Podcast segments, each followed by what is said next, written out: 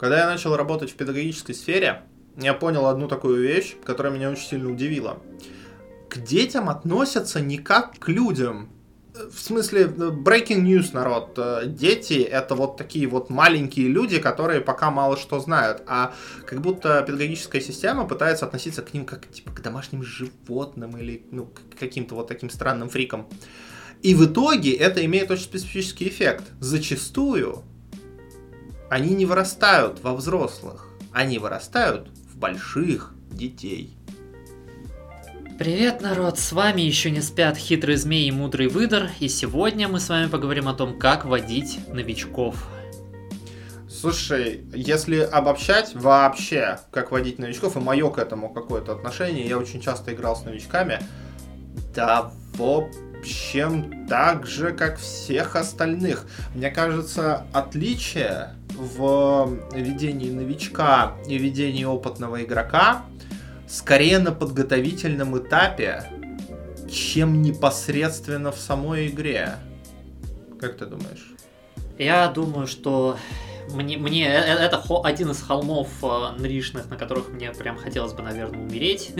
ну как, не то чтобы хотелось, а если придется, без суицидальных наклонностей, то а, да, это холм, на котором я хотел бы сражаться, потому что я согласен. И а, у меня есть на то причины, и причины во многом завязаны на личном опыте, на том, что я видел, как а, а, на демонстрационных каких-то сессиях или там когда я имел э, возможность наблюдать, как ведут э, некоторые мастера, иногда э, мастера имеют... Причем я вижу, что иногда мастера, сам себя перебиваю, иногда мастера имеют тенденцию брать немного игру новичка на себя. И я готов здесь легко предположить, что вообще-то за этим стоят благие намерения. Ну что мы действительно хотим как, статус новичка предполагает, что вообще-то мы хотим помочь, мы хотим облегчить каким-то образом в, так сказать, вхождение в игру. А, но что именно такой метод подразумевает, а, как вот именно вот такая вот помощь, как когда я замечаю, что таким новичкам часто предлагают немного бросков, очень часто очень много перед ними как-то описывают, часто начинают иногда им помогать из разряда вот ваш персонаж что-то думает, что-то чувствует, что там с другим игроком могло показаться бы вообще ересью, например. А, и это то место, где для меня благими намерениями может быть выложена дорога не туда, куда мы хотим, и я хочу вернуться к твоему выдертезису про подготовку именно, что да, я согласен, и это вот э, именно не сам процесс уже внутри игры, э, хотя к этому я тоже вернусь, как бы здесь есть некоторые нюансы, на мой взгляд, но прежде всего э, новичок, мне кажется, испытывает э, необходимость в помощи именно в подготовитель, на подготовительном этапе, я сразу именно объясню почему. Прости, господи, опять же, мы говорим здесь про нарративную некоторую составляющую вовлечения, не в билде. Ну, если ага. вы играете в такую олдскульную систему, то и в билде, соответственно, тоже, потому что, прости меня, а, если человек играет в Pathfinder второй редакции или, например, в Гурпсу, без функционального билда он играть не сможет. Ну, это буквально, там, там это прям надо. Но да, мы здесь говорим все-таки больше про нарратив, поэтому не в билде, а в чем? А, прежде всего, мне кажется, важно, а, и, и, и это мое, наверное, какое-то такое золотое правило – это я готов сидеть по там Дискорду, еще чему-то с игроком держать связь до момента, когда он для себя напишет персонажа, историю которого он хочет видеть. То есть, да, как только это перестает для новичка быть вот просто набором цифр, в который я как в компьютерную игру вот поиграю, а а теперь для меня это действительно имя, которое что-то значит. Теперь для меня, там, допустим, родственники или их отсутствие вот этого персонажа, они что-то значат. И вот я, я хочу от него теперь что-то сказать. Ну, как бы хотя бы что-то у меня просится или увидеть, или там почувствовать от него. То есть все, как только я вижу, что игрок, пускай там не полное погружение, а хотя бы насколько-то в эту реку начинает шагать, для меня это уже знак, что вот скорее всего это будет уже отчасти решать, э, ну как это будет отчасти помогать ему как раз, когда мы уже сядем за стол А какие-нибудь, например, механические аспекты, когда мы что бросаем, когда какими кубиками пользуемся.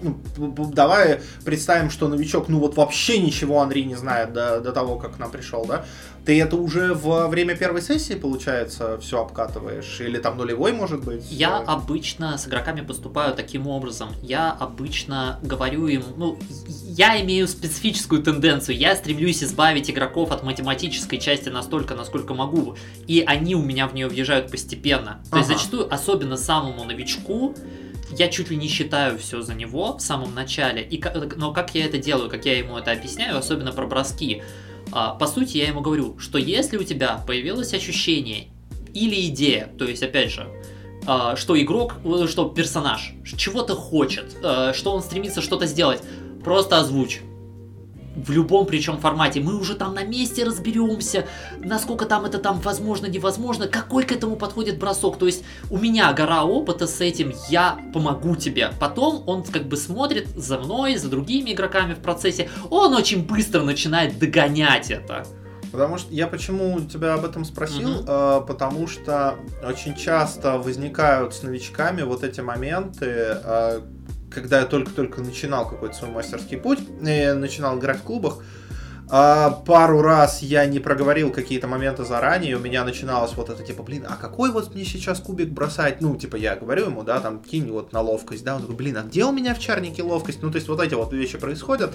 И я понял, что, например, для меня подготовительная часть с новичком отличается в том же, в, то, в том смысле, что мне надо, например, какие-то базовые вещи ему объяснить, терминологию из серии, типа вот, э, если я говорю, кинь на ловкость, вот ты смотришь сюда и добавляешь вот эту цифру, да, как бы я ему не говорю там, как считаются эти все плюсы. Обычно для новичков мы пользуемся каким-нибудь генератором чарника, куда ты просто вбиваешь как бы определенные вещи, он тебе считает там профессии, сам плюсы, вот эти вот все вещи либо самому просто чарник заполняю, а, обсуждая с ним, какая вещь чего значит, опять же, да, потому что могут не понимать даже, как работают RPG-системы какие-то. Ко мне, например, приходил человек, который но буквально имел представление базовое из серии, блин, я читал книги, ну вот фэнтези, да, люблю читать книги, а тут, ну, вроде как тоже вот эти фэнтези истории, но, ну, как бы интерактивно. И у него, ну, он, это был довольно взрослый мужчина, там ему, мне кажется, было под 40 или что-то в этом роде. И ну, он вот от всей этой RPG-движухи, что электронный, что бумажный, был очень-очень далек. И мне пришлось ему буквально объяснять, как цифры описывают какие-то вещи. Ну, то есть, как что показатель силы, это то-то, то-то, то-то, да, там, и так далее. То есть, я вот этот вот ликбез, самый-самый базовый, с новичком все-таки провожу. Да, Просто и... чтобы это не отнимало там времени уже на игре. А, и здесь а, я хочу сказать, что я согласен. Именно вот самый базовый ликбез в плане а, вот как раз вот такого поверхностного объяснения я тоже провожу. Я, правда, для себя сразу, ну, как бы, я, я внутри себя, во всяком случае, соглашаюсь с тем, что я даже когда это объясняю, я вообще не ожидаю, что он это, ну, как бы запомнит. Я скорее, знаешь, отношусь к этому как, типа, у него внутри теперь будет референс, когда я скажу это еще раз это тоже, конечно, но если человек прям заинтересован, а я все-таки стараюсь подбирать таких за свой стол даже в клубах, и поэтому, да, многие уделяют внимание. Опять же, а, очень часто бывает так, что человек играл, допустим, на компьютере, ну, у него представление, да, как о видеоигровых RPG, да, а он приходит сюда, а здесь все-таки специфика немножко отличается. Особенно у меня, у меня-то фокус на нарратив, а там фокус в основном на цифры в большинстве, в большинстве продуктов. Вот, и как бы да, объяснять проще становится, но все равно надо какой-то вот ликбез подбить, как мы здесь считаем вещи, как, какие цифры здесь что отражают. Я, кстати, пока ты рассказывал про написание персонажа, э, я тут понял одну свою еще специфику в моих отношениях с новичками. Обычно, обычно, когда у меня играют опытные игроки, причем даже не обязательно, если это нришные опытные игроки. У меня, например, играли полевые ролевщики за столом. Но они знают, как вживаться в роль, как там понимать про своего персонажа вещи. И у меня с ними проблем нет. Как бы они понимают за, за ролплей в общем. И мне ок. Там, опять же, люди, которые импровизационным театром занимались, тоже быстро в это входят. А тут вот момент с такими игроками, с опытными, я не вот не дошлифовываю персонажа как ты. Я не сижу по 4 часа, а он сидит по 4 часа. То есть вот это вот прям мем уже у нас за столом про то, что вот типа, а, я пошла писать там с чарник со змеем. Такие, все, давай там увидимся завтра. Вот, и я обычно этим не занимаюсь, потому что, э, простите, отчасти это моя лень, отчасти я просто считаю, что игрок сам ответственен за свое вовлечение и сам ответственен написать себе того персонажа, на которого ему не плевать. Я предупреждаю их о том, что я бы хотел, чтобы были именно такие персонажи за моим столом, а там уже как они. Но с новичками, да, я действительно трачу радикально больше времени не только на то, чтобы формализовать какие-то механические вещи, но и на то, чтобы объяснить, э, как вот написать хотя бы базового персонажа, чтобы он и был привязан к миру, и мы там пишем вместе, вот как бы, а за кого бы ты хотел играть? Ну, я бы там хотел быть дворфом, который такой, ну, он очень умный, ну, немножко, короче, неловкий такой, вот, и такой, типа, пузатенький, вот, как это все отразить, почему он таким стал, ну, то есть, чтобы вот как раз привязать человека, то есть, Обычно с игроком я этим не заморачиваюсь. Пришли мне Квенту, пришли, потом мы с тобой сделаем вместе чарник, или ты мне пришлешь чарник, и мы там утрясем. То есть а с, обычно с игроком, с опытным, я трачу на создание персонажа 20 минут, я не шучу, это вот среднее. Обычно даже, кстати, меньше, мне кажется. С игроком я сижу, там могу там полтора часа просидеть, то есть и объясняя какие-то вещи, и дошлифовывая персонажа, на которого ему не плевать. Потому что а, здесь я, наверное, немножко повинен в том, в чем ты, в чем ты обвинил людей на демонстрационных а, играх, да, я беру немножко часть его работы на себя, но я объясняю вот этот момент, что обычно это будешь делать ты. Не все мастера это будут с тебя спрашивать, не все мастера будут тебя за ручку вести, не все мастера этого требуют.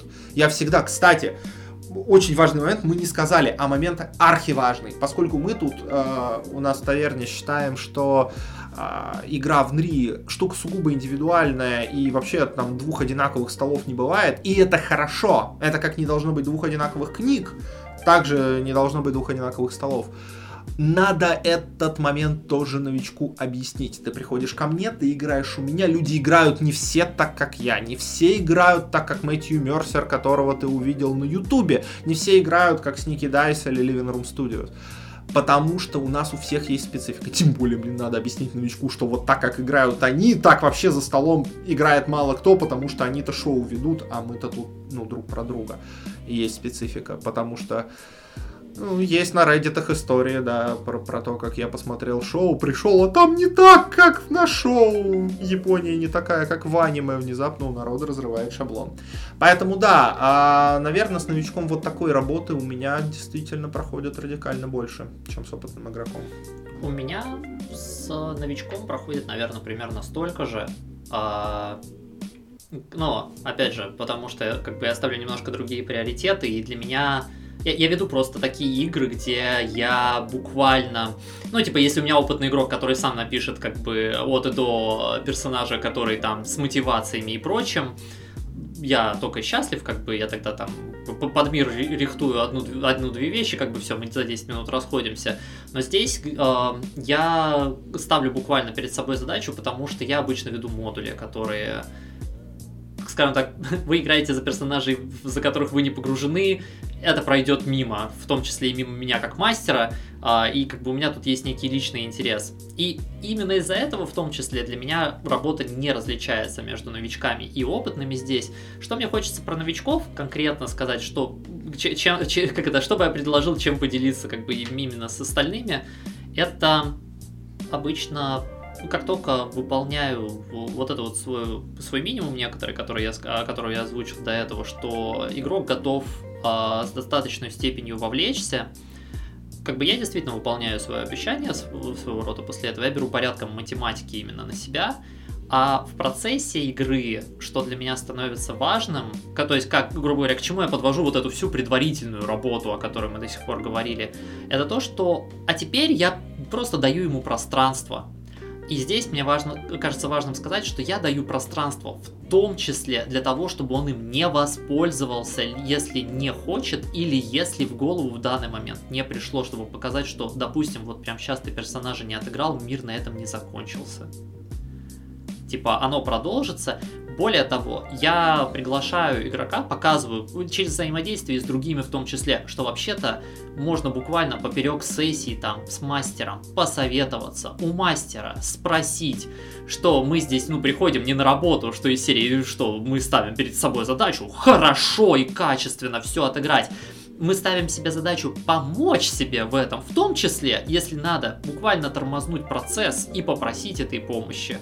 На что вообще-то многие как бы хорошо реагируют, в том числе среди игроков, потому что они параллельно с этим осознают и подтверждают то, что знают, э, что если у них будет такая нужда, к ним тоже так отнесутся. То есть это, по сути, создает весьма поддерживающую штуку, что ты не обязан вот сходу в горку играть, там, не знаю, как оскароносный там актер. Как бы ты, как бы вот сейчас получается так чудно, просто набирай в том темпе, который тебе удобен. И это важно для меня, потому что если вдруг я из-под игрока эту возможность вынимаю, а, то теперь внезапно это я должен играть за него. Потому что как он научится, если я не даю ему пространства? Я помню, я вел клубе кампейн, аудио, не кампейн, модуль. Это был частью большого кампейна, большого мира. Это был один модуль для новичков. Я его построил довольно забавно. А, во-первых, у меня играли очень молодые ребята. А, буквально одна из участниц родилась в год, когда я начал, когда я познакомился с ДНД. Ну вот настолько, то есть там вдвое младше меня. Я не молод уже, да, народ, не, не переживайте, я не совсем с детьми играл. Вот. Но это все еще были подростки, поэтому я решил сильно не мудрить. Я взял почти каждый ДНДшный стереотип и вывернул его наизнанку. Э, как бы либо там сильнее расписал, чем это принято в стереотипах, либо там как-то инвертировал прикольно. Но в итоге там было, так, там был такой, знаешь, маленький джентльменский набор. Квест, чуть-чуть социалки, чуть-чуть исследования, а, чуть-чуть э, взаимодействия с миром такого, знаешь, около необязательного, а, и а, чуть-чуть боя, и как бы ощущение последствий того, что и как ты сделал. То есть такой, ну, маленький экскурс сделал такой, знаешь. Оно, опять же, все было с сюжетом, все было вписано в мир очень аккуратно, это ни в коем случае не было вот какой-то просто песочницей для идиотов. Это был вполне функциональный модуль, ребята получили большое удовольствие. И когда наступила часть про бой, а, мы играли в ДНД пятой редакции, и э, бой там, наверное, самая механически прописанная часть, и такая механически сложная, про большее количество бросков, и, соответственно, большее количество механических опций. А, там наступил такой момент, что а, первый бой как бы прошел все прекрасно, они подрались, они там сделали для себя какие-то выводы, и все было нормально.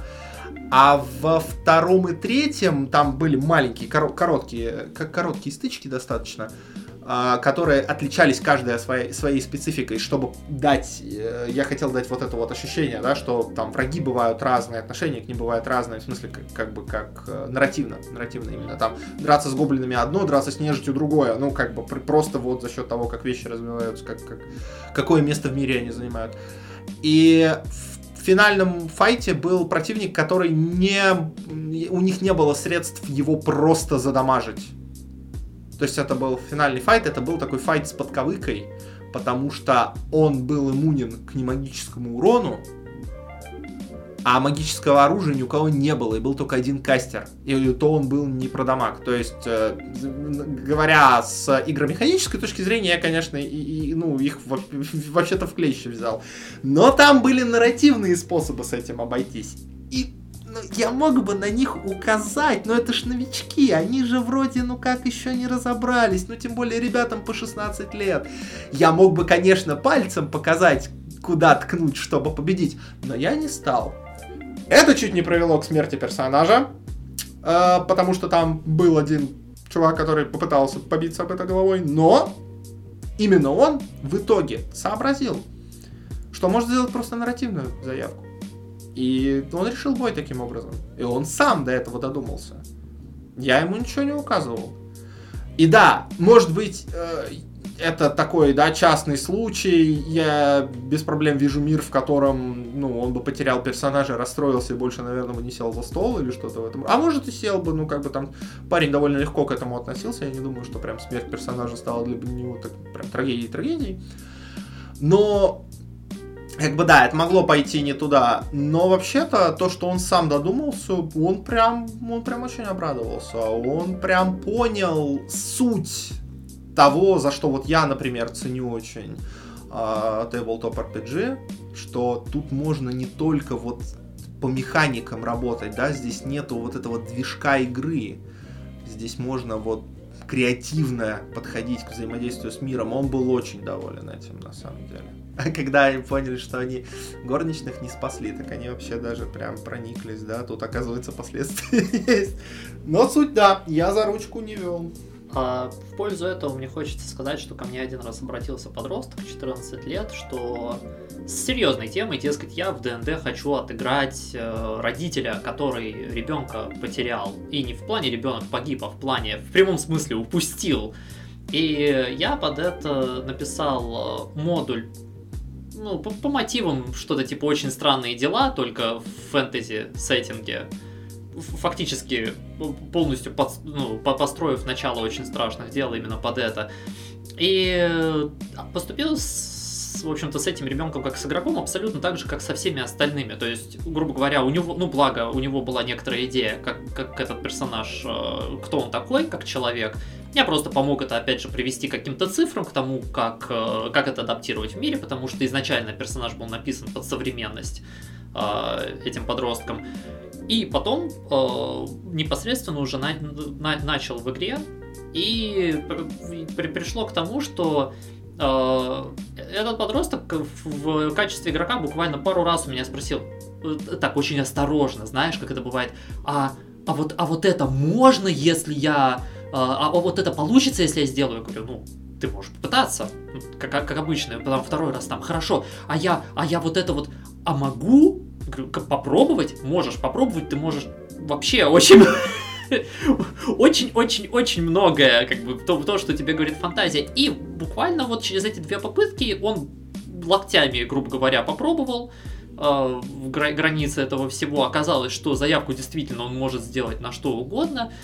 И опять же, он был заинтересован в этом персонаже, и все, и внезапно, ну, мне не нужно было вести его за ручку, он там и переживал, и охал, и ахал за то, что происходило, и там детей очень упрямо спасал своих, которых было два, а не один там по итогу, вот, но э, если, грубо говоря, 14-летний подросток, как бы, а вы знаете, подростки и социальная адаптация тема очень сложная в этом возрасте, то есть они не то чтобы очень-очень свободно ведут себя в этом русле, если даже, как бы, ну, для, для, для человека лет 14 это было более чем возможно, и он продемонстрировал то, что если я ему доверяю и, ну, скажем так, помогаю, но тогда, когда он меня об этом спрашивает, а не тогда, когда я за, за него это решаю.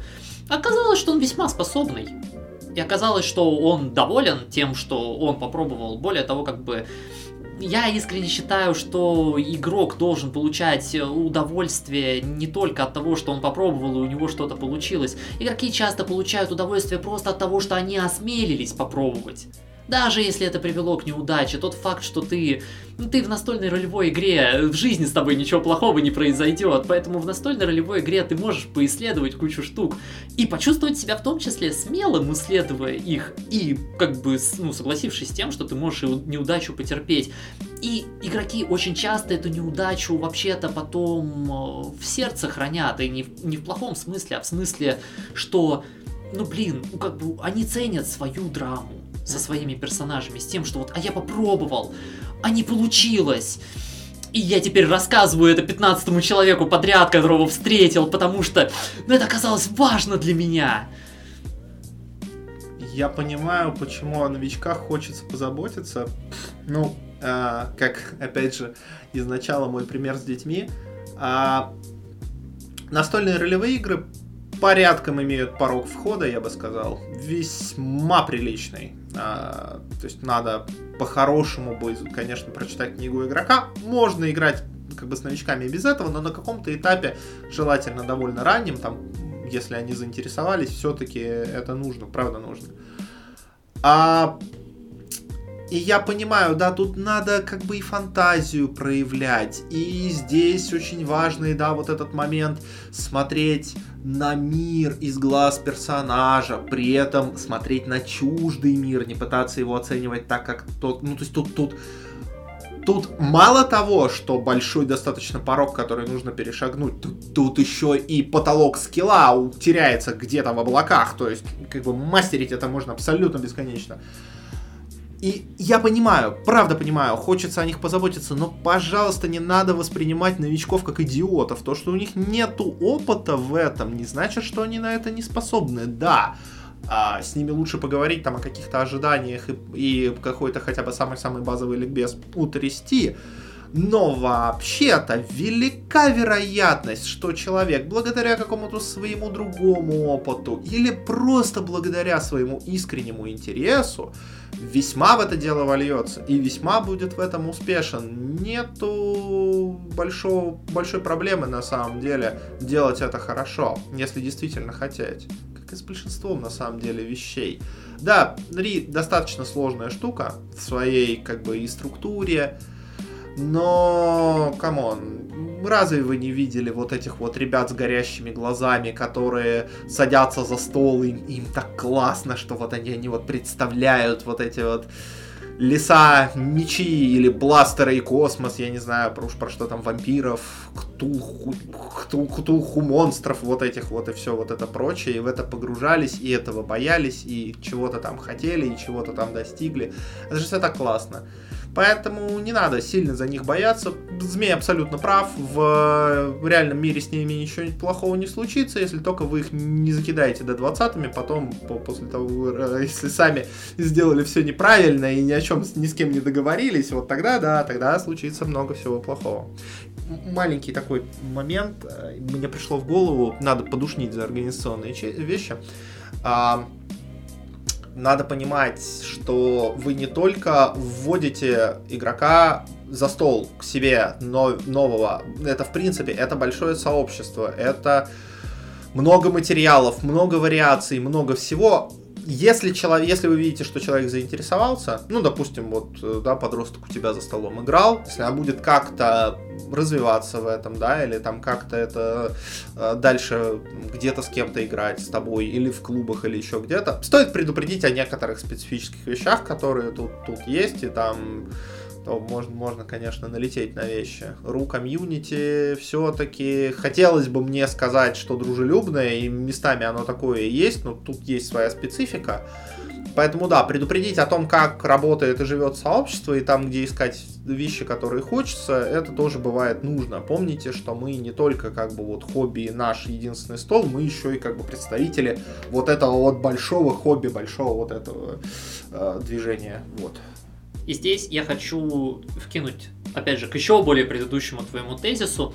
Я хочу сказать, что я с ним абстрактно согласен, ну, даже не абстрактно, в общем, я с ним согласен, где ты сказал, что игрок заинтересованный, как бы э, можно иметь некоторое ожидание, что он там будет в какой-то момент там осваивать хотя бы книгу игрока, при этом осознавайте как мастер, как вы относитесь к вещам, потому что я, например, как мастер, э, я измеряю, как бы, я ожидаю заинтересованность игрока в одном месте, и это именно в написании квенты персонажа. И здесь, вообще-то, я осознаю про себя, что я весьма готов проглотить то, что игрок так книгу игрока и не прочитает, а что я ее буду знать. И вообще-то как бы, ну, я буду рад, что он там, допустим, через пример, который я ему подаю, в какой-то момент освоит необходимые там какие-то первые навыки, и зачастую так и происходит.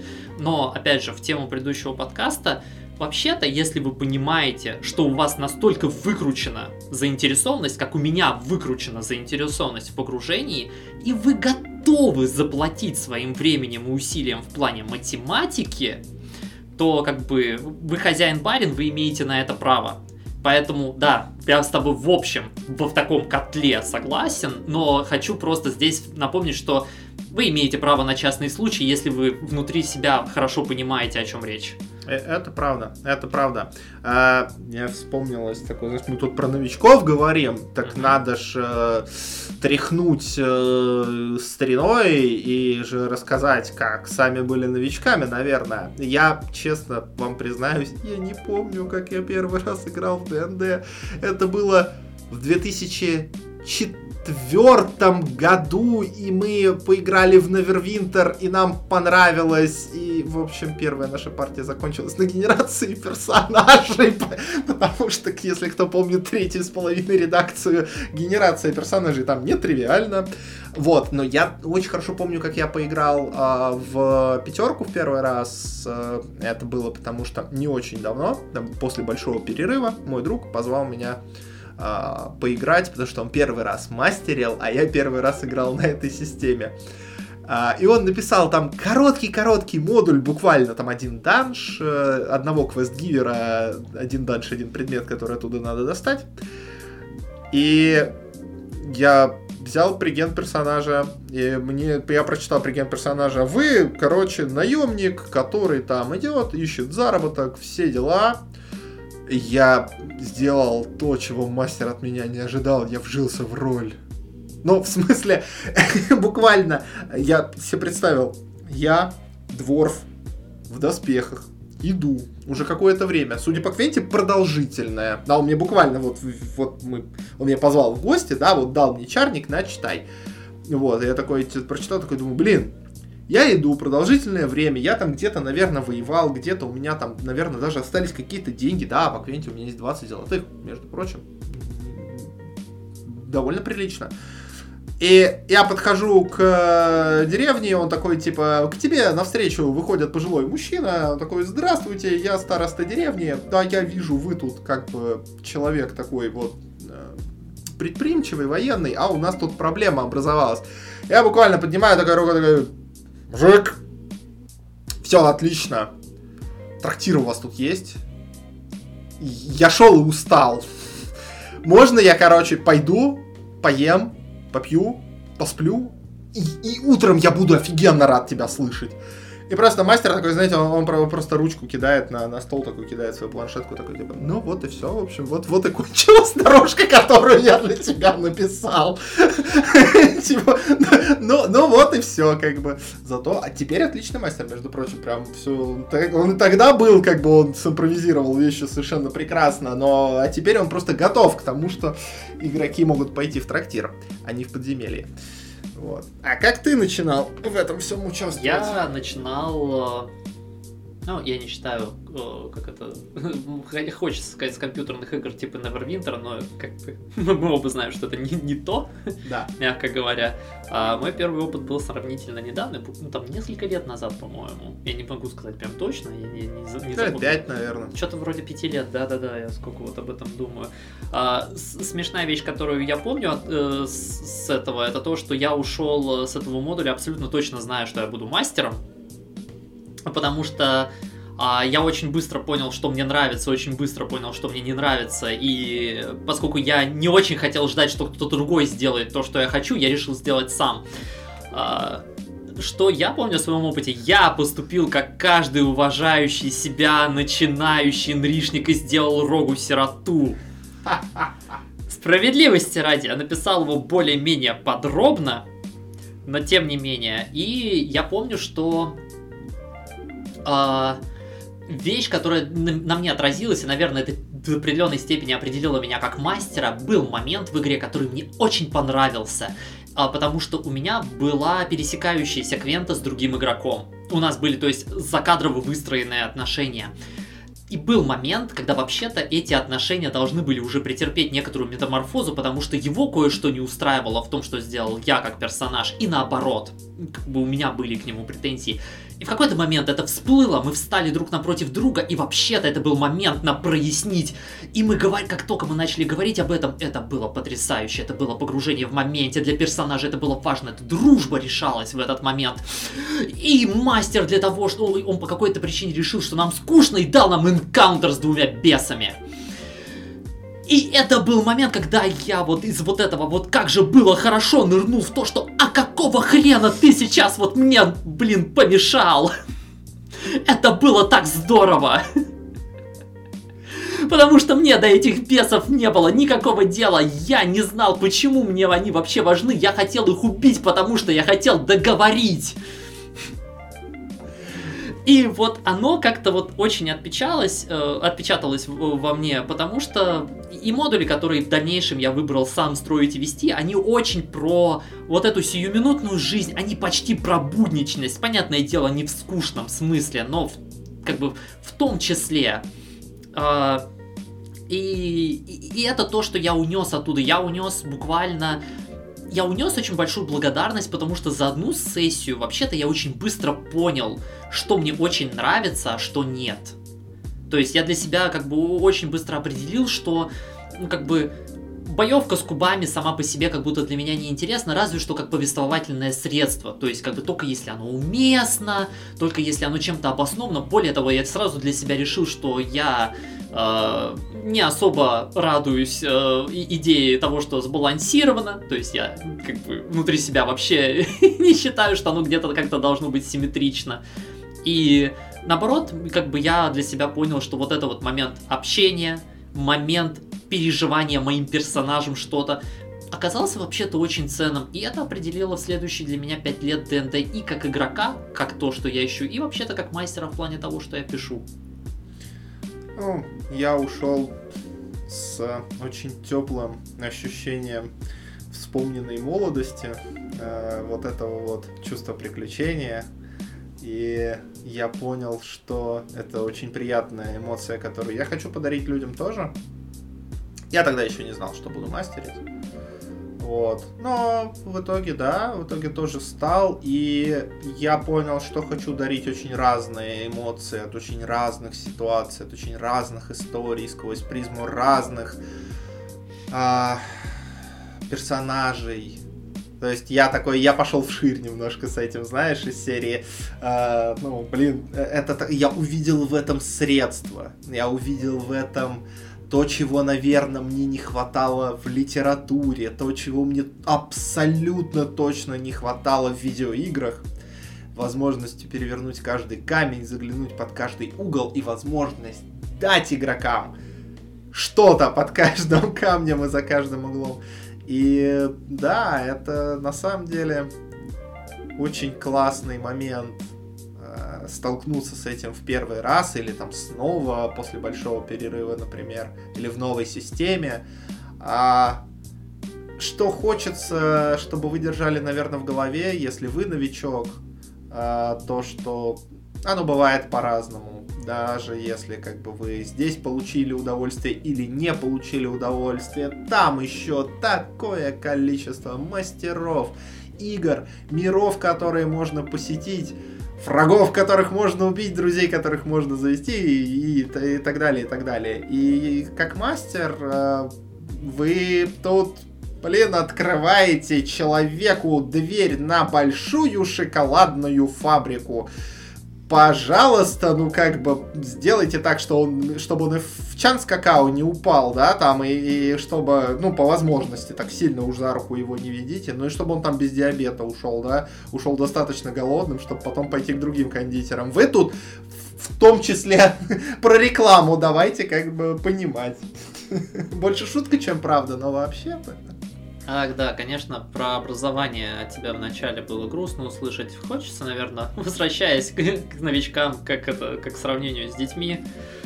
А, хотите, чтобы дети вырастали, в какой-то момент нужно давать им пространство и взрослые задачи. А в какой-то момент нужно дать им челлендж, знаешь ли. У нас тут искусство, между прочим. Искусство не идет на поводу. Оно не продукт. Оно может бросить челлендж тому, кто ее употребляет. Поэтому, да, не переживайте, дети вырастут, если захотят, приложат усилия и станут взрослыми.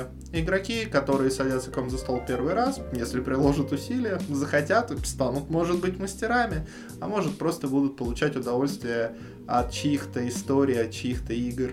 И то, и то будет прекрасно. Главное, ну, не, не, не, упад, не падать ни в одну крайность. Этим можно, наверное, резюмировать любое рассуждение про любой процесс на свете. Ну да, как-то хочется подытожить так. А за сим спасибо, наверное, за теплое обсуждение. Да. Давайте спать и увидимся в следующий раз. Доброй ночи.